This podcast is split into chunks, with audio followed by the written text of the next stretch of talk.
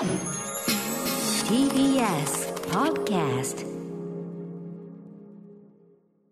時刻は6時30分になりました。6月28日火曜日。TBS ラジオキーステーションにお送りしているアフターシックスジャンクション。パーソナリティの私ライムスター歌丸。そして火曜パートナーの宇垣美里です。ここからはカルチャー界の気になる人物動きを紹介するカルチャートーク。今夜のゲストは漫画家の魚戸さんです。いらっしゃいませ。あ、よろしくお願いします。こんばんは、魚戸と申します。はい、はじめましてでございましま。ね、あのこの時間ちょっと直前まで私があの、遅本当に遅まきながらで申し訳ない遅いよお前ということなんですけど、あの地を読ませていただいてそのえー感想をね、お客さんに熱く語っていたところでございます。最高だっていう話最高です。いや、もうめちゃくちゃ光栄です。本当に素晴嬉しいらです。しい作品だと思いますそんな。もう本当に恐縮です。はい、えー、今日はでもね、あのお越しいただいて本当光栄ですね。もうね、えー、お忙しいところいや、ありがとうございます。よろしくお願いしますではでは、えー、まあ魚に豊かと書いて、はい魚戸さん、えー、ご紹介大垣さんからお願いします。ハモって感じですねはい、うんそうです。ハモ大好き確かに。ハモが好きなんで、このペンでも。あそうなんですか？今気づいた。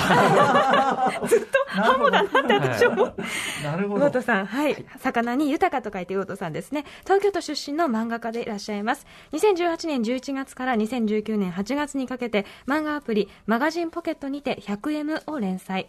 2020年から週刊ビッグコミックスピリッツで地、地球の運動についての連載をスタート。地は漫画大賞2021で第2位。この漫画がすごい2022男編で第2位にランクイン。そして今年の4月、第26回手塚治虫文化賞の漫画大賞を史上最年少で受賞されました。ね、すごいおめでとうございます。おめでとうございますねはい、この番組にもちょいちょいね、えっ、と話題には触れる感じでやってきて、まあ宇垣さんももうえっ、と連載でもね、あもう結構前ですよね。1年前にあの、うん文春で連載してるんですけどそこであの漫画と宣言で。めっちゃ好きってことを書かせていただいて、えっ、とあと漫画大好きなそのね芸人の吉川きっちょむさんはい。もお越しになった時に、あのいろいろ紹介していただく中で本当はあの普通にベストは地なんだよみたいな。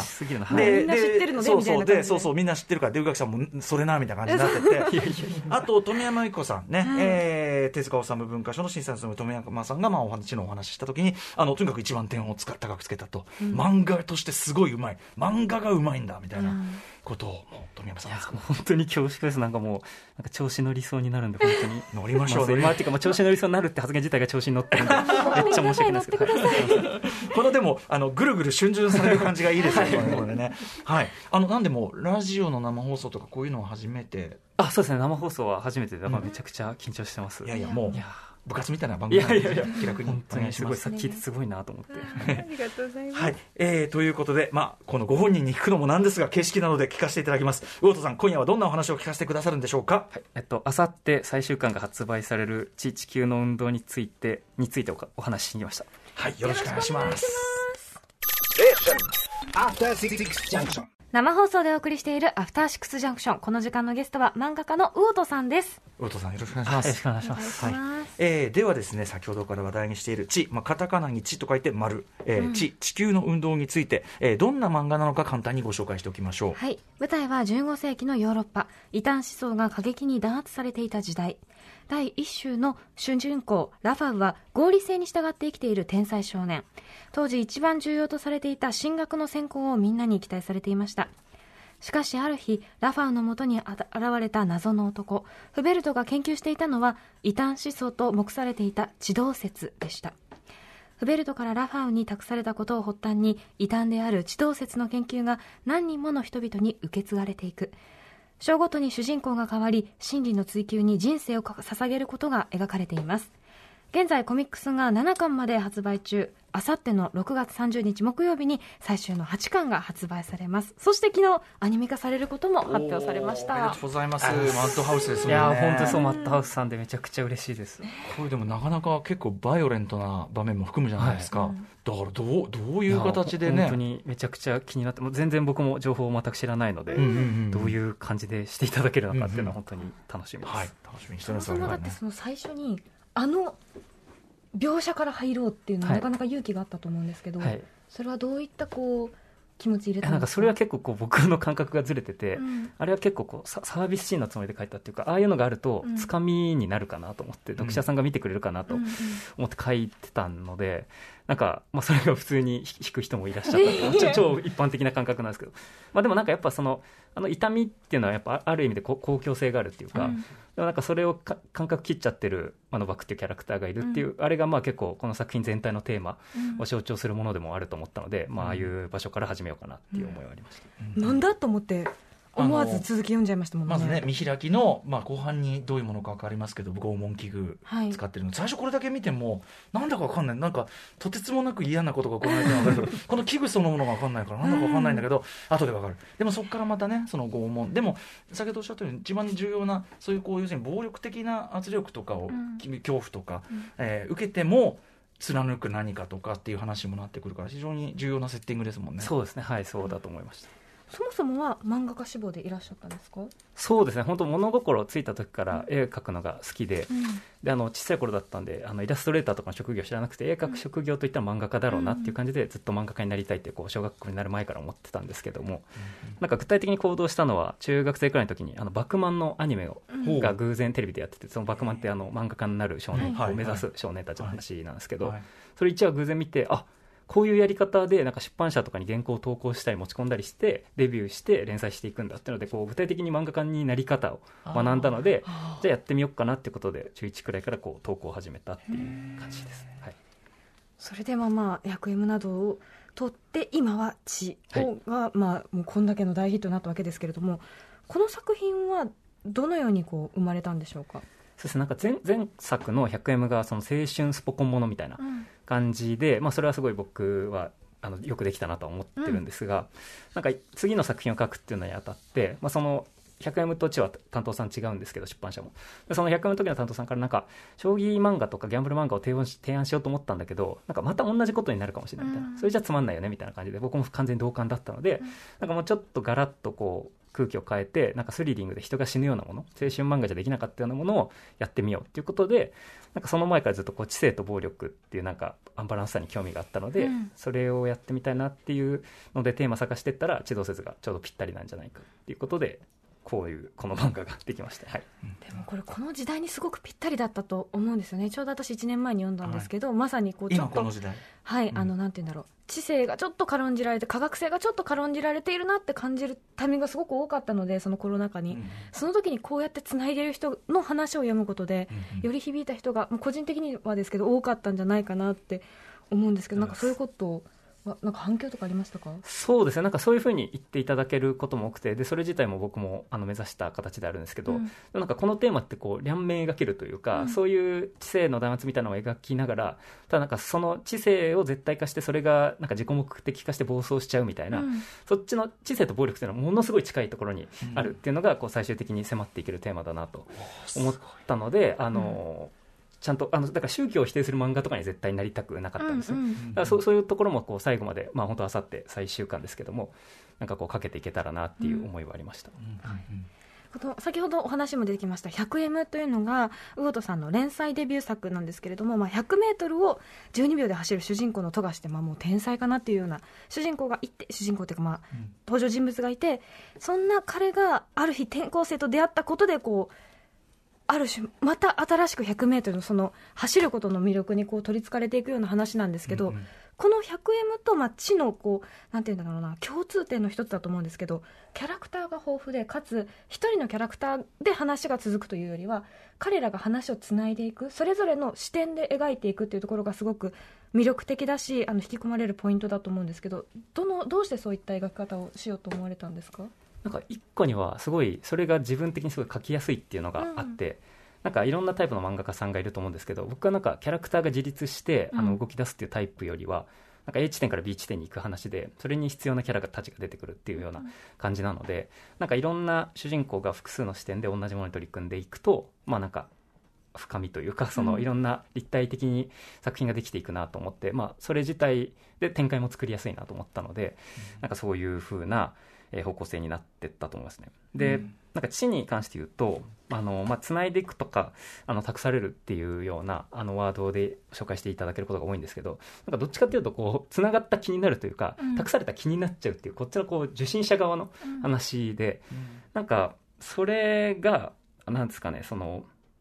その言われた気になっちゃうってあいうのが結構歴史っていうものに重要なんじゃないかなと思っていてやっぱりなんかあこの本とか この学説が俺になんか言ってきてる気がするみたいな、俺の生きる意味になろうとしてるみたいな、その感覚っていうのがある上に歴史っていうのができてきて、でなんかこの地位はキャラクターの善悪ってあんまりつけないようにしてるんですけど、ただ覚えておこうとするやつと忘れちゃうやつっていうのがいて、でその覚えておこうとするやつっていうのの延長に託すっていう行為があるっていうのが、まあ、歴史の側面から書こうかなと思ったというところです。そうですでももうちょっとこの話ちょっと続けさせてもらうと、うんそのそうやって歴史の側面から重要なんですけど、うん。創作の側面からも結構重要というか、はい。なんかやっぱり初期衝動ってそういう感じかなみたいななんか映画とか漫画見て、すげえみたいな感じでこう打たれちゃってで頭の中で反芻してるだけじゃこう追っつかなくなっちゃってなんか書き出しちゃうみたいな、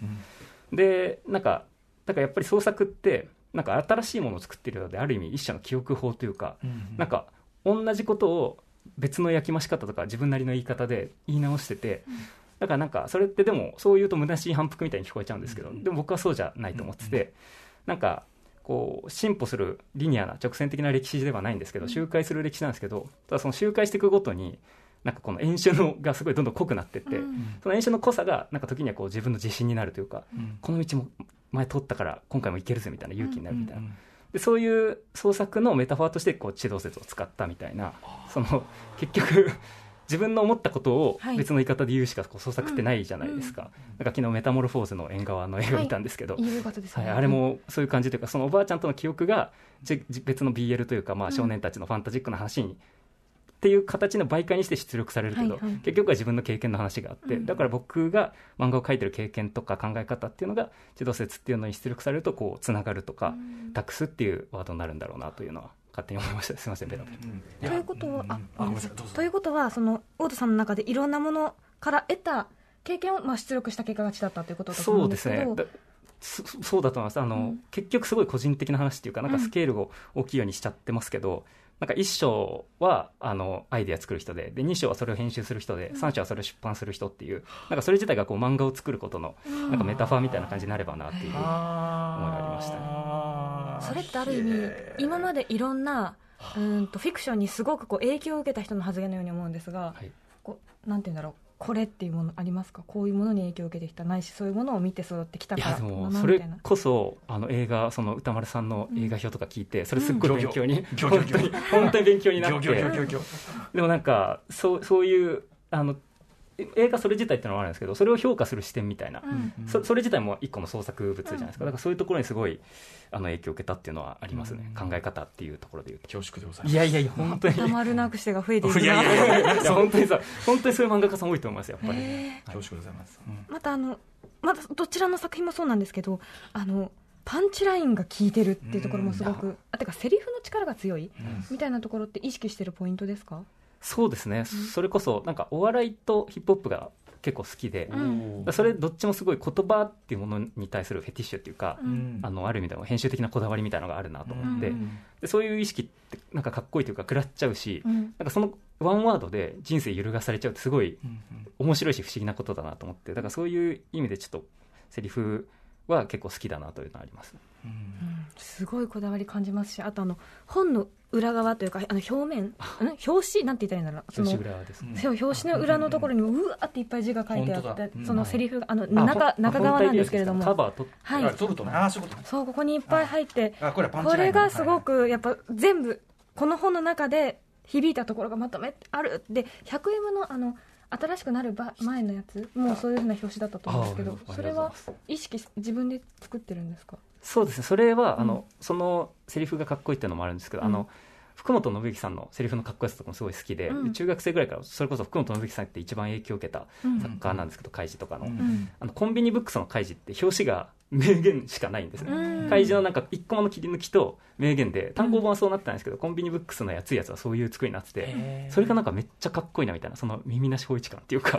なんかそのバーッと情報量をうん。情報型のかっこよさみたいなのがあるなと思ったので、まあ、それをややったっていう感じですね。見た時うわ一緒やと思ってあの裏側があそうだったんですーうんうね、ん。あとある種映画的だなって私が思うのがあの地のあの地ってこうえー、とない大難章っていうこうなんていうのかな題名がバーンって出るところあるじゃないですか。そこがすごく見開きでなんていうんだろう、うん、すごい1枚目のバンってタイミングがすごいかっこいいなって思うんですけどそのこう見せ方とかどこで出すかみたいなものにどういったこだわりがありますか、なんかそれは結構こうアバンってやっぱり映像作品だと大事にされるじゃないですか、だけど漫画って意外とそれって結構簡単に熱くできるポイントだと思うんですけど、うん。あんまり使ってる人いないなと思ったので、まああの2作目あんまりやるとくどくなっちゃうんですけど、うんうんまあ、100M でもちょっとやって、うん。で、まあ、2作目 100M あんま売れなかったから2作目でもう一回こすっても大丈夫かなみたいな感じで、うんまあ使ったという感じですね。うん。やっぱりでもすごい映画的な影響って感じですね。そうです。そこはなんか確か漫画はあんまり読まなくて、うん。まあ、映画もめっちゃ見てるというわけではないんですけど映画の方が見てる漫画よりは見てるので、うんそういうところから影響を受けてるかもしれないです、うんうんすごい浅い質問ですけどどういうのあたりが作品が好きなんですか？えなんかでも大宮地区が一番好きで、はい ああいう感じのなんか奇妙さ、うんうん。あとなんかペインゲインとか、うん。あとディザスターアーティストとか。いいですね。なんかそういうななんかあほ本当は究極ああいうのをすっごい目指したいんですけどなんかすげえくだらないことなんだけど本人たちはめっちゃ大真面目みたいな、うんうんなんかそそれまあひゃくえむももちろん結構そういうことっていうか、はい地動説とか 100m 走ってし全然興味ない人からしたら何みたいなことに取りつかれちゃってる人たちみたいな、確かに。なんかそそういうなんか一種笑えるんだけどなんか笑ってるうちに結構感動してきちゃうみたいな。うんうん。なんかそういうでしかもそこにちょっと虚しさみたいなものもあるっていう、あなんーかそういう視点のものは好きでしたね。あと大宮地区はやっぱり価値観の逆転っていうこともそうですしね、はい。うんあ本当に。と託されちゃった件みたいな。いやまさにね確かに今言われたら本当にそうですね、うん。勝手にそいつの間にか巻き込まれちゃってるというか、んんうん自分でコントロールしてなくて意思の上で、はい。なんか勝手に巻き込まれてるんだけどそれをこう主体的に引き受けていくとなんか成長みたいなものになっていくっていう,、んんんん確かにへなんかつながるものですえ、ねね、大見直したくなっちゃった、うん。あとペインゲインのなんかわからないけどなるすごい納得してしまってよ私 なるほどみたいな、えーあとあのなんていうんですかね。キャラクターたちを見ている上ですごくあのチ。もそしてひゃくえむもそうなんですけど、ま、先ほどおっしゃってたその関係ない人からしたら何それって思うものに対してすごく命をかけて大切にしていてあのそれに全力な人の話だと思うんですけどそれはご自身の生き方の投影なのかもしくはそういう人に憧れを抱いているのかなんかすごくそういう人を主役にしてるなというイメージがあるんですけど。それはやっぱそういうふうに生きたいなと思うんですけど、うん。自分はやっぱり全然そういうふうになんか根性のあるタイプではないのであのやっぱある種そういうかけれる人っていうのへの、まあ、同型みたいなものでそういうテーマばっかこすってんのかなっていうのはうん。ありますね。やっぱり自分はあの、まあ、漫画描くのやめろって銃突きつけられたらうん。絶対やめますし、うん。なんかそそれだからこそそれができる人たちっていうのがすごいなっていう意識あるんで、うん。そ そういうのを書いちゃってるっていう気持ちはあります、はい。でもなんかそういう人の描き方がすっごく魅力的なんですよ。こうなりたいって思わせる。あなんかそれがすごく魅力の一つだなって思いますね、あとやっぱ暴力を本当に怖がってる人の暴力なんで、それが大事ですねやっぱりね、あそうですね、うん。心折れねえやって人には書けませんから、うん。それは本当に今言われてそうそうだと思いました。本当にやっぱ僕めっちゃビビりでうん。暴力がすごい怖いので、うん。うんそそれが出てたんだって今思いました、こうなってこういう目にだけは会いたくないということ。を、確かに。だからあんな怖いのか、うん。怖いもんな。あとあのどっちも読んでいて思ったんですけど特に私は「地」を読んでいて思ったんですけどすごくポジ暗いところもあるんですよ。でもポジティブだなって思ったんですよ、あはいはい。人間を愛している、はいはいはい。あのというか人間を、えーっとに希望を持っている、はい。やっぱそういうメンタリティみたいなものってごご自身で気づく部分ですか？それとも意図的に入れてる部分なんですか？そうですね。なんかやっぱ何かを書きたいと思った時に、うん。なんかてかそもそも人間が表現とかで表現すべきことって5種類ぐらいしかないような気がして、うん。まあ、その中の1個が、まあ、そういうなんかポジティブなことというか、うん。でそれはこうそのポジティブなことを、まあ、いろんな世代の人が全然違う言い方で言ってるだけで、うん。結局はそういうことをやるべきなんじゃないかなっていうのがあって、まあ、僕の本音でもありますしなんか本心がすごい暗い人間だったら暗いものを書くべきだと思うんですけどでも僕はそうじゃないのでなんかそこでこうちょっと鬱っぽい作品を書いてもなんかメンヘラビジネスみたいになっちゃうかなと思って、でやっぱりそこは自分の本心しか書けないしそれしかこう誠実にできないんじゃないかと思ったのでやっぱり最後の最後僕は自分が死にたくないなと思うので,、うん。で死にたくないっていうところがそういうポジティブな面に出力されてるのかなと思います。だって人間のことを信じてないとああいうふうにつないでいく話にならないと思うんですよね。うん。折れていく人の話になると思うんですよ、はい。でもそれがこう道半ばで倒れていく人たちが積み重なって積み重なって今があるんだよっていうのがすごく